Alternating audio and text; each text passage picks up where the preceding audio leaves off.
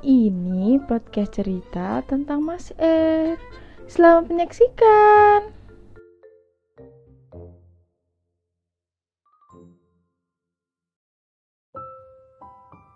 Setelah kejadian itu, kau menjauh.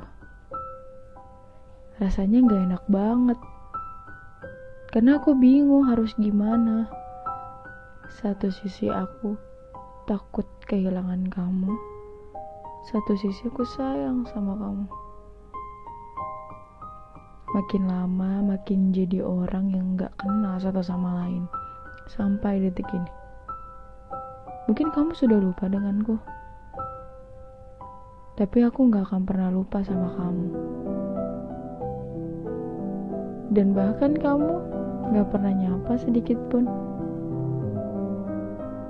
Jadi aku memutuskan untuk pura-pura tidak mengenalmu. Karena aku takut mengganggu hidup kamu. Mengganggu aktivitas kamu dan segala hal yang kamu miliki. Kita benar-benar seperti orang asing ya. Gak pernah saling menyapa. Kayak rasanya tuh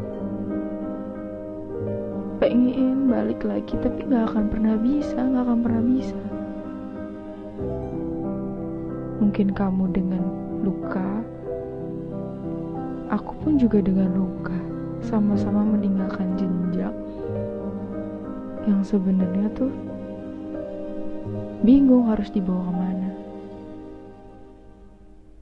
Kita benar-benar asing.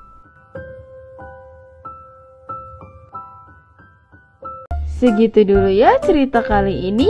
Sampai jumpa.